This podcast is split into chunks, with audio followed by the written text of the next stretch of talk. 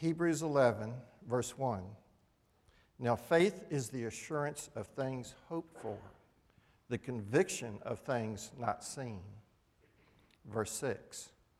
And without faith, it is impossible to please him. For whoever would draw near to God must believe that he exists and that he rewards those who seek him. In Romans chapter 10, verses 9 and 10. Because if you confess with your mouth that Jesus is Lord and believe in your heart that God raised him from the dead, you will be saved. For with the heart one believes and is justified, and with the mouth one confesses and is saved. This is the word of the Lord.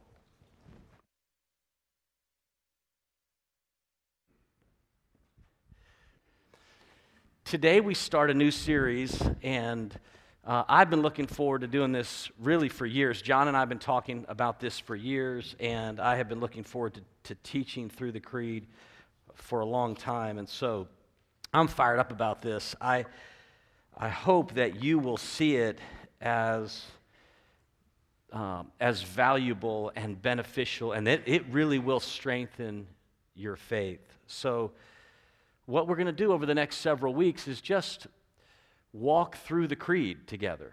It's a very familiar confession of faith that Christians have been reciting for almost 2,000 years, affirming, reciting, uh, saying in moments of challenge, uh, whether it's a Protestant reformer or a martyr being asked to deny his faith. The creed is an incredibly uh, beautiful summary of the Christian faith. And so we're going to dive into that, and our hope is that you will be, over the next 12 to 14 weeks, we're going to do this between now and Easter, that you will be strengthened as we walk through each article of the Creed. Today, we will simply start with the phrase, I believe. Um, we said the Creed together at the top of the service. I want us to just think this morning about some introductory ideas and thoughts, really centering in on the phrase, I believe. Because everyone believes in something. Do you think that's true? And I don't just mean cognitive data, like intellectual data, like, of course, of course, every human being who's a thinking creature, their mind gets filled with information. I'm not talking about data. I'm talking about believing in something. Everyone, there are no truly agnostic people. Everybody really believes in something. Every really, everybody's really moving towards something, chasing something, interested in something. Um, nobody believes in nothing. That's not good grammar, but it, it's clear. Nobody believes in nothing. It's hard to believe in nothing.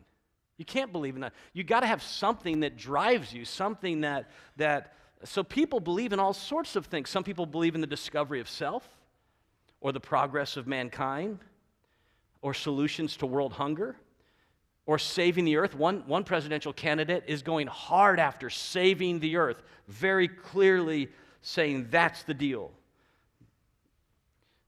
Space exploration. We have a new, we have a new military branch, space ex- exploration. Um, modern medicine. Like, these are good things.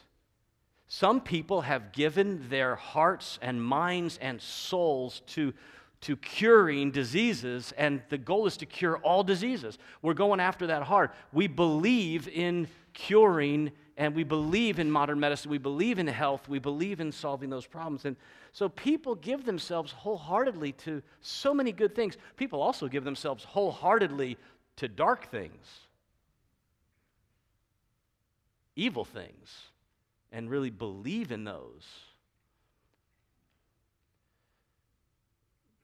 James says the demons believe and they tremble. belief is not just about good things. So, so what we want to do, what I'm hoping we'll do throughout this series, is that we will, we will stoke your energy and fire and fuel your love for God. that you would begin to love, know Him and love Him more than ever.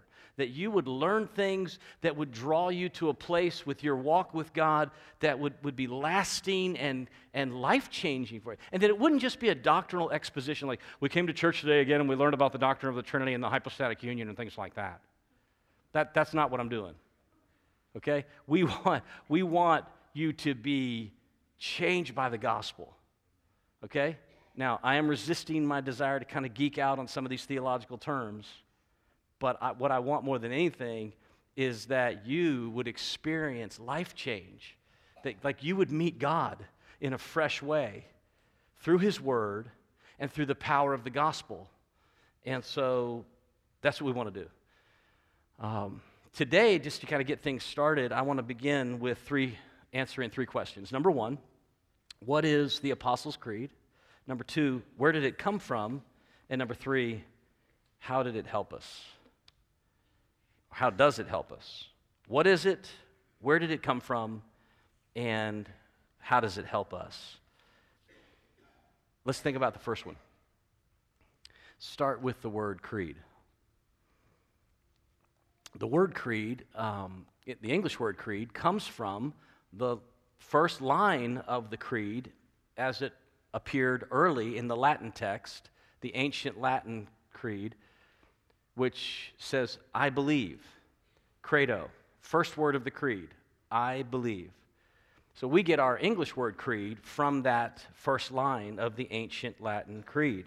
So the first thing to know about a creed then is that, and this goes for the Apostles' Creed or the Nicene Creed or any other summary of the Christian faith, is that it is a statement of belief.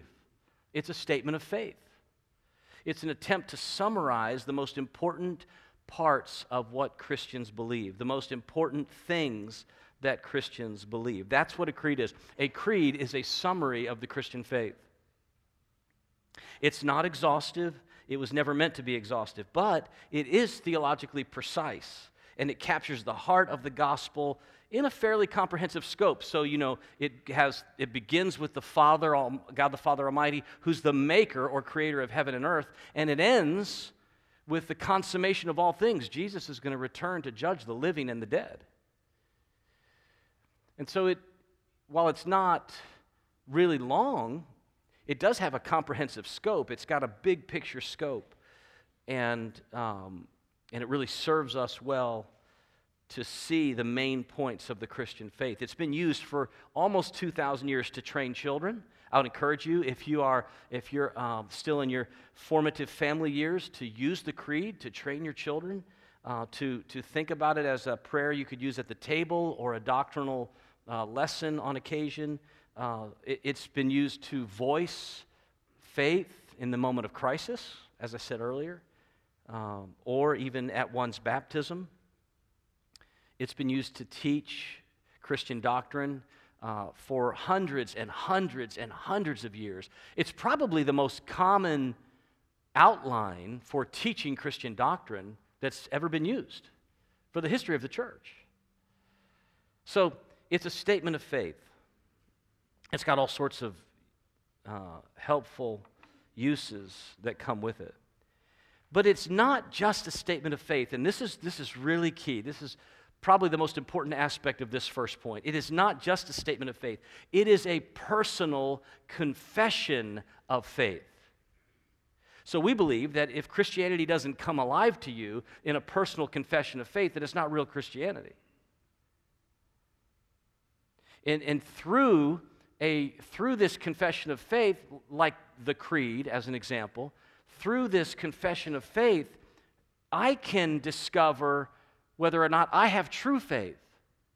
Because, so if I make this personal confession, if I say, I believe in God the Father Almighty, maker of heaven and earth, and I believe in Jesus, and I believe in the Holy Spirit, if I say that, I'm taking my faith and I'm tying it to the true faith that was once for all delivered to the saints, biblical faith. And that's really the only way I can be sure that I've got good, true, solid faith. One other thing I need to say at this point um, that I think is important is that the creed is not It's not a magical formula.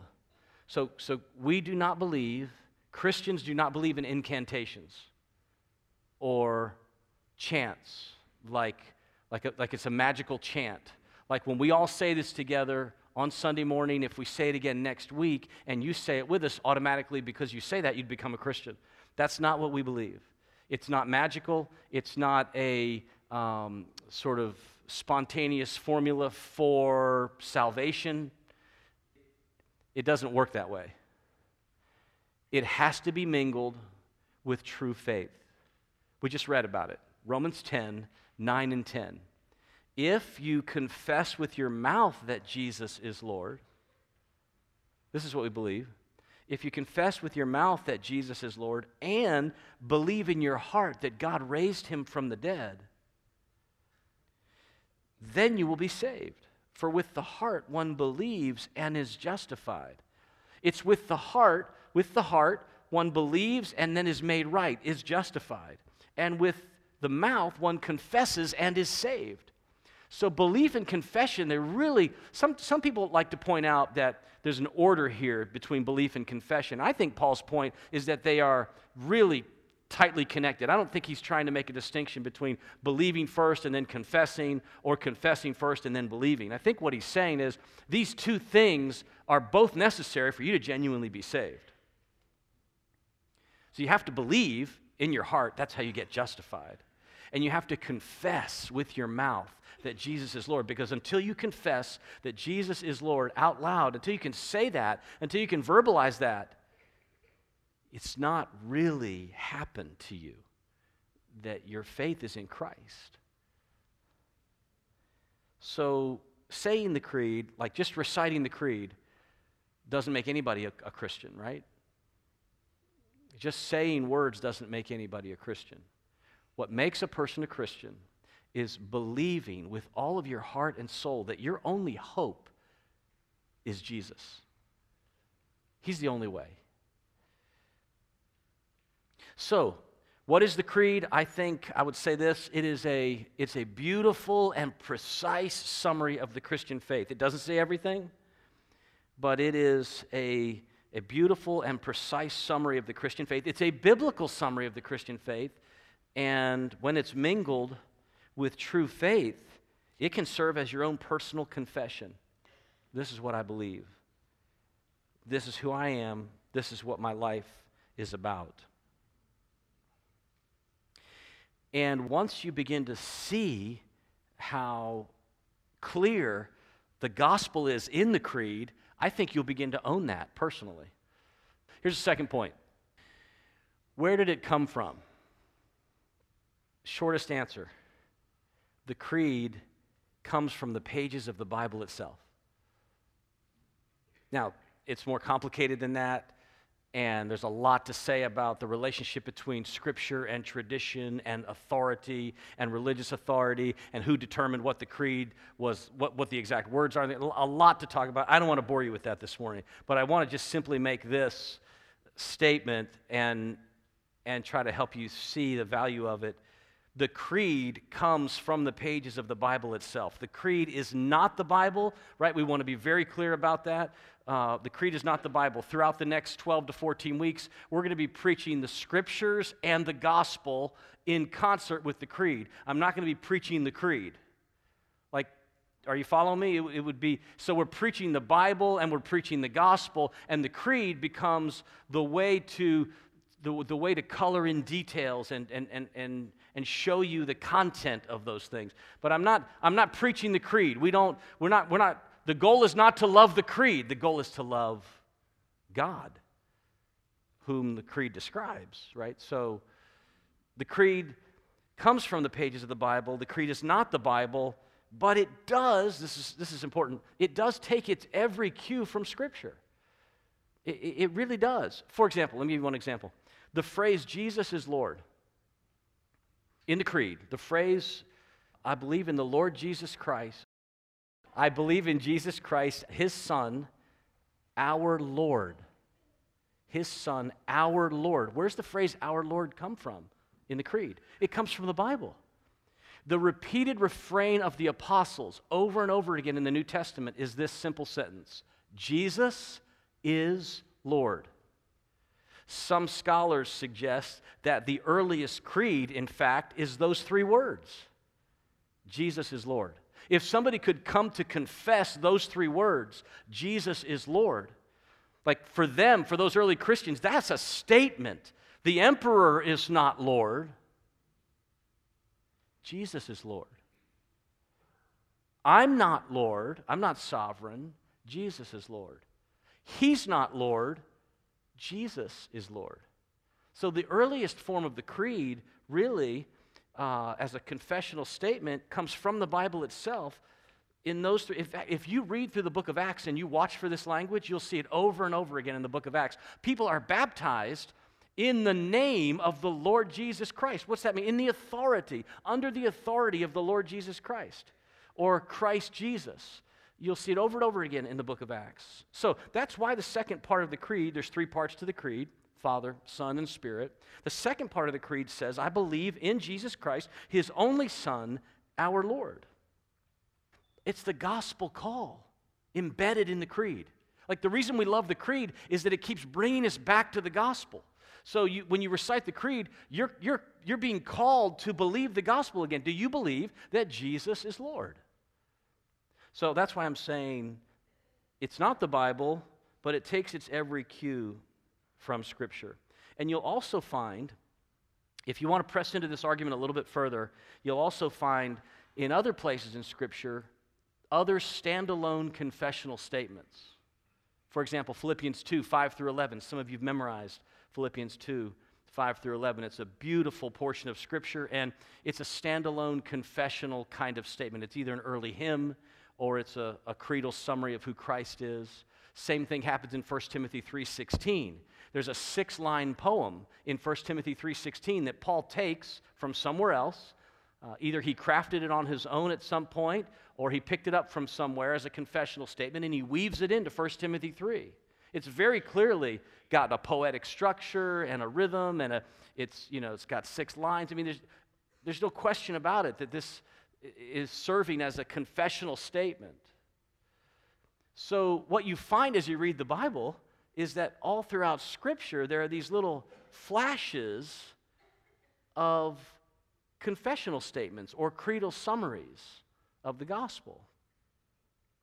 That's why we would want to, that's why we want to say the concept of a creed or a confessional statement is very biblical.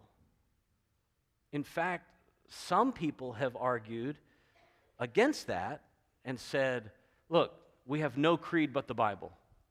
No creed but the Bible. We don't believe in creeds, we believe in the Bible only. No creed but the Bible. I would say be careful with that position because the Bible itself teaches us by both example and instruction that we are a confessing people. We are a creedal people. We have to say we believe in something. Inasmuch as every line of the creed is truly biblical, we're not betraying our allegiance to Scripture by affirming it. In fact, we're reminding ourselves how to interpret Scripture and read Scripture in a way that's consistent with biblical orthodoxy down through the ages. And that is becoming increasingly significant when everybody's quoting the Bible. I mean, you can quote the Bible, you can quote the Bible and make it say whatever you want. Listen, you can, you can get your vision for whatever it is you're after, and you can go find a verse. If you want, if you want help finding one, I'll help you find one. I mean, you can just do it. You can hijack just about any piece of ancient literature to say what you want it to say. But that doesn't make it true. So, what happens since the creed is born out of Scripture, and the church has has seen the creed as a valuable rule or standard by which we interpret Scripture, we want to get in on that. We, we want to learn from that. Uh, so, and I'll say more about that as we go as we go a little further down the road. I don't want to bore you to death this morning on our first Sunday. Here's what I really wanted to get to. The third point. How does it help us? What's the value of the creed? And I want to talk about this because we come from different church backgrounds. Not everybody will see this the same way. Uh, some of you have grown up in an evangelical church that viewed the creed favorably. You, maybe you, you are very familiar with the creed and it works for you. You're like, hey, I'm glad we're bringing this back. Uh, others of you, maybe not so much. I mean, if you, if you are a former Catholic and you felt like when you were, when you were in the Catholic Church that what you heard was a hollow religious chant, a mechanical, obligatory, perfunctory thing that was just empty, I could see you struggling with this. You're like, vain repetition is not pleasing to God. Totally agree with that. We're not promoting vain repetition. On the other hand, some of you um, maybe grew up in Baptist churches most of your life that rarely, if ever, use the creed. And you're thinking, our pastor has pretty much lost his mind. He's trying to make us high church liturgical people. No, he's not. So, so we've got all sorts of different backgrounds. I, what I would like to do this morning is try to find some really healthy common ground as to why the creed would be valuable no matter what our background and perspective would be. So let me give you three purposes, three values, three ways that the creed helps us clarity, maturity, and unity. The creed will help us at least in these three ways. We're going to talk about them. I'm going to try to weave them in and out throughout the series clarity, maturity, and unity. Let's start with clarity. The creed will help us to see more clearly who we are and who God is personal clarity and theological clarity. What I mean by personal clarity is that you're going to have to decide whether or not you believe this. So when you say the creed, when you when you see the creed, when you when you have this moment of, okay, am I going to recite this? Is this what I believe? It really will help you with personal clarity in terms of faith. Not what your parents believe or your friends believe, but whether or not you can say, I believe this. Whether or not you can say that. Uh, I was a freshman at the University of Georgia, and I was sitting outside of my dorm room in a car in the parking lot with my college pastor who'd been with me for like two and a half hours. And I was in the front seat with him, and we were talking for about two and a half hours. And, and he was just so patient with me. And finally, he said, Pete, you're just going to have to decide whether or not you believe.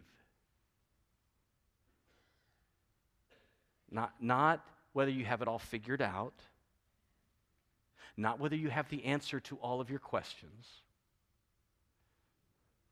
but whether or not you can believe. Because without faith, it's impossible to please God. Because without believing, you can't be justified. Because without trusting, in him. The reason the creed, listen to this, the reason the creed, it, starts, well, let me do that. Let me do it this way. The creed does not start with this I will do this. It doesn't start with I will. It doesn't start with I work. It doesn't start with I will attain. It doesn't start with I am good enough. The creed doesn't start with those words. Why? Because the creed starts with the gospel. I believe means I've come to the place of realizing I cannot save myself. It's by grace through faith that anybody's ever saved. And the creed echoes that. I believe, I trust, I'm, I'm willing to place my hope and, and confidence in someone else. I cannot save myself. So the creed will bring you personal clarity personal clarity about your faith. And it will keep bringing you back to personal clarity because you, just like me, will keep trying to remake your own religion in a different direction. But the creed brings you back to gospel religion. It says, I believe. Over and over again, I believe. If you confess with your mouth that Jesus is Lord and believe in your heart that God raised him from the dead, you will be saved. For with the heart one believes and is justified. The only way to get justified, the only way to get right with God, be made right with God, to, to be seen as righteous even when you're not, is by faith in the Son of God. So it brings personal clarity. It also brings theological clarity. Um, the creed brings us theological clarity. What do we believe about God? How are we going to be protected from heresy? How do we know what orthodoxy is? And how do we really know that so that our radar goes off? Well, the creed will help form in us a sense of theological clarity. So we'll come back to that one. Deal? What's the first point? Clarity. It's on the screen, right? Secondly, maturity. The creed has a formative purpose, it has a maturing purpose. It is instructive for new believers, yes. As, as new believers confess, and this has happened throughout the history of the church, they confess their faith at baptism by reciting the creed. Do you believe in God the Father Almighty? Yes. Do you believe in Jesus, his Son? Yes. Do you believe in the Holy Spirit? And they would be baptized. It's instructive for new believers as they confess their faith in baptism, and it remains formative for all believers as we mature in the Christian life. And so it's for the whole of the Christian life. That's what we mean, by, by formative or maturing. Uh, it forms and shapes us in a balanced way. Though the creed is not long, it is balanced. It's marked by theological proportion and symmetry. All right, think about that. The creed is marked by theological proportion and symmetry so that it keeps us from getting out of balance. And getting out of balance is easy to do in the Christian life. So you like some people you say, okay, well, tell me what is Christianity about? Is Christianity mainly oh, well, Christianity is mainly about the Holy Spirit, living the spirit-filled life. No, no, no. Christianity is about abiding in Christ. The main thing you need to know about Christianity is that you are to abide in Christ. Someone else says, no, no, no, no. The main thing you need to know about Christianity is the inerrancy and infallibility of the Bible. That's the most important thing. Don't ever forget that. Someone else says, no, prayer and fasting and the interior life. That's what matters most integrity in the gospel. That's what matters most. No, we need to be thinking about the end times.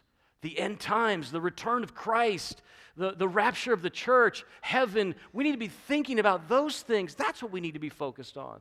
And so, people, all sorts of different interests and, and perspectives, and it's really easy if we're not careful, any one of us to get, to get out of balance to not have a balanced theological perspective. And the creed has this sort of built in, holistic balance about it. Let me see if I can illustrate it for you and um,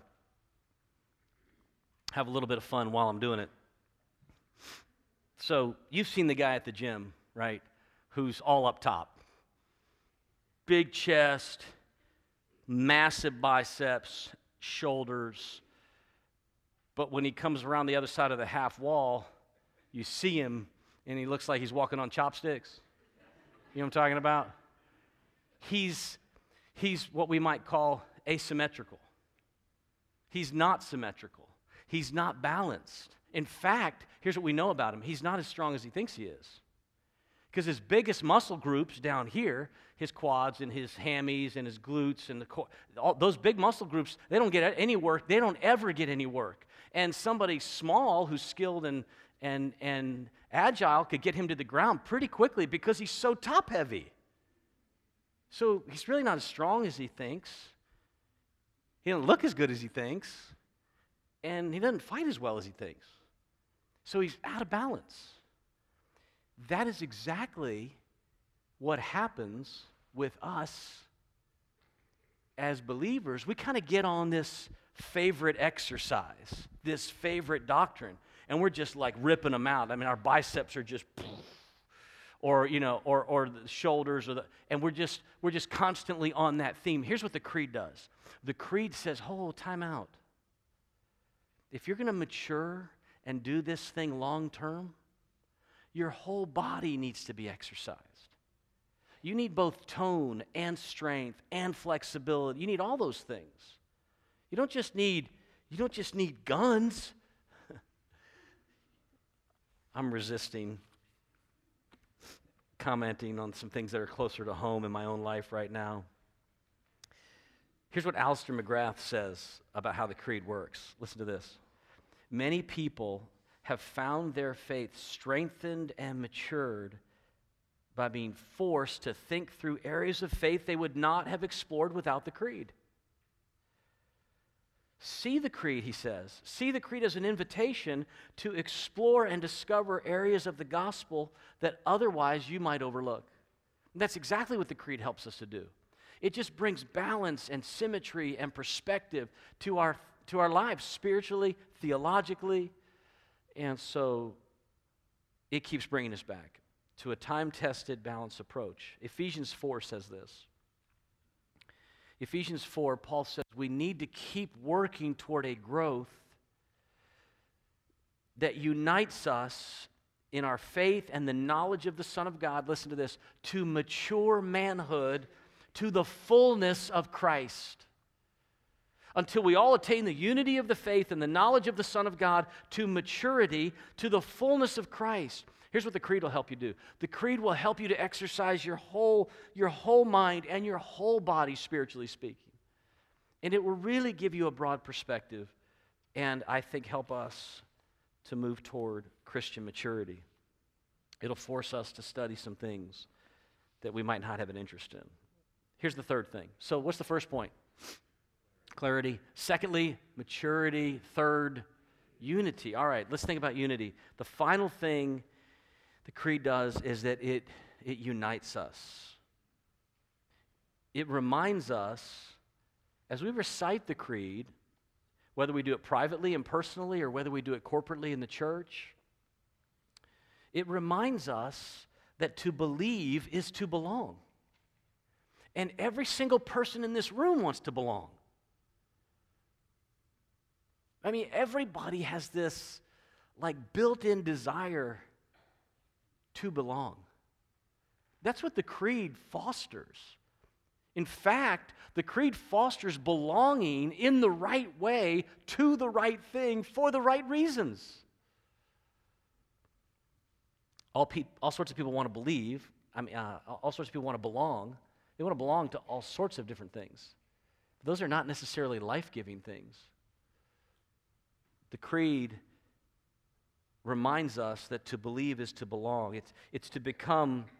So, to become a Christian, think about it like this to become a Christian is to enter a community of faith that stretches back to the very upper room in which Jesus met with the first disciples. When you confess that same faith, you're tying your life to the first band of disciples. That's an awesome thought. Like, are you a disciple of Jesus? Yeah, I'm a disciple of Jesus, just like the first disciples. How do we know that? Because I believe what they believed.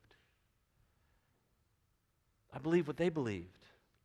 When you place your trust in Jesus to save you, at that moment, you become a member of His body, His church, the very church that uses the creed to express its faith. Think about all the believers. Think about all the believers who've ever lived.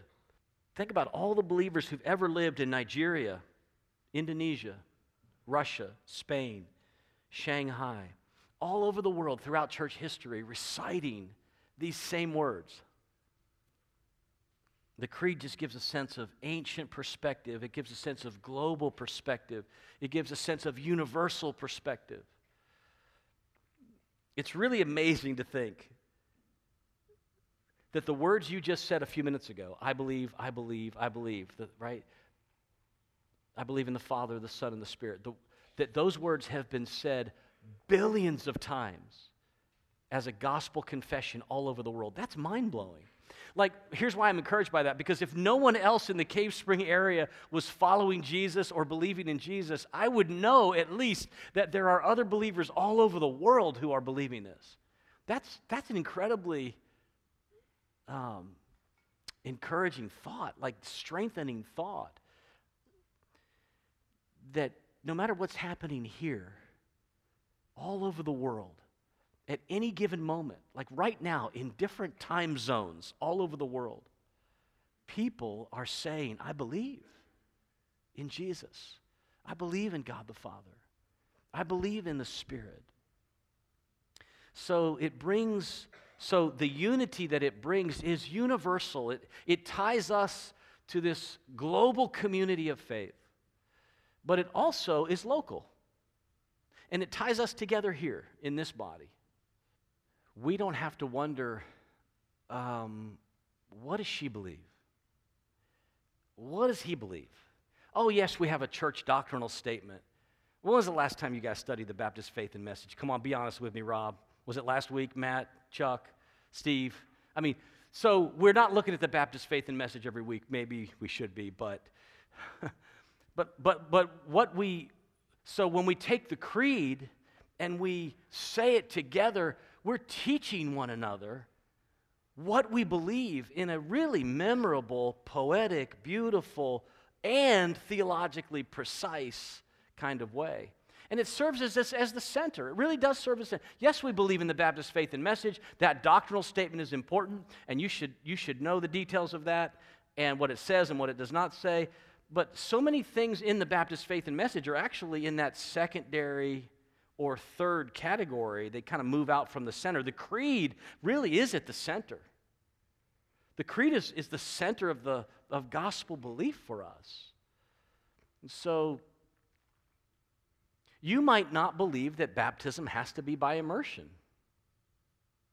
We, we, if you were going to become a member of this church, we would baptize you underwater by immersion. We're Baptists. We have denominational commitment. We're, by conviction, we believe that you should be baptized by immersion because we think the Bible teaches that. But you don't have to be baptized by immersion to be a Christian. And we would say you can, you can be a follower of Jesus and have a different perspective on baptism. But what you can't do is deny what's in the creed. Because if you deny what's in the creed, you just left Christianity. Are you with me? You just left Christianity. So we here find unity in the gospel. And the creed just keeps feeding that center for us. So so, what do we believe and why do we believe it? And what's this church all about? So, it gives us gospel unity. The second thing I want you to know about unity in the local church sense is that it gives us directional unity. And this is the last thing, and then we're done. It gives us directional unity. What I mean by directional unity is that the creed is kind of like a map. Uh, J.I. Packer, in his, in his book, Affirming the Apostles' Creed, which we've got some of these available for you in the Commons, you can reimburse us for us. There's an envelope out there reimburse, I think, $10 or something like that. Uh, and so I would strongly encourage if you're interested in studying a little further, getting into the creed with us, we, will have these available for you. Packer talks a little bit about directional unity in, in the early pages of this because he, he says the creed is like a map. I thought that's a great example. The creed is like a map. The Bible is like a map in that it is a large scale, very detailed map. And so, for example, if you get out your phone and you look at the details of the map right on the phone, you get in, you get started getting into the, if you get into the large scale version, you start pressing further and further and you see detailed streets and, and street names and you start seeing topography and all that. I mean, you can really get into the details as you keep pressing further and further in on your phone as you're looking at the map. Sometimes what you have to do, and this is kind of where Packer's going, is you have to back out and see where the county line is, see where the state line is, see where the boundary of the country is, so you can have perspective, so that you can know where you're heading. Am I heading north? I'm on this journey, right? So Packer says life is a journey, and the creed is like a map. And it's a really good map because it doesn't have everything on it. Sometimes you need to back out and not see everything. You need to see these really important points. The most important points along the way God the Father, God the Son, and God the Holy Spirit. And so you're in this journey on life and you're making progress toward your Maker. And how can you be reminded that you're heading in the right direction over and over again? He says the creed gives direction in that sense. So that's what I want to encourage you to think about as we as we go into this next year as a church. What, how do we get how will we have directional unity? I mean, we've all got different ideas about what church should be like. How do we have unity of direction as a church? The creed really brings us back and centers us. So it gives us gospel unity, it gives us directional unity. It's like a map for us. I want to encourage you as we press in and we study for the next several weeks, like we're on this journey together through life, let's stop at the right places along the way, these big, important places on the journey, and think about who God is and what He intends for us. All right, so we're going to pray, and that's where we're headed, and we're going to sing again.